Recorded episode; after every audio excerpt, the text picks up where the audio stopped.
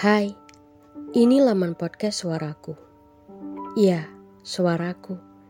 Bercerita tentang kisah di balik buku-buku milik aku.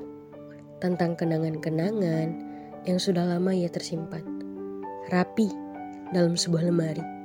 Kini sudah waktunya kisah itu dibagi kepada kalian yang sudi mendengarkan.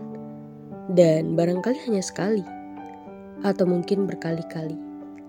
Jadi, Selamat mendengarkan.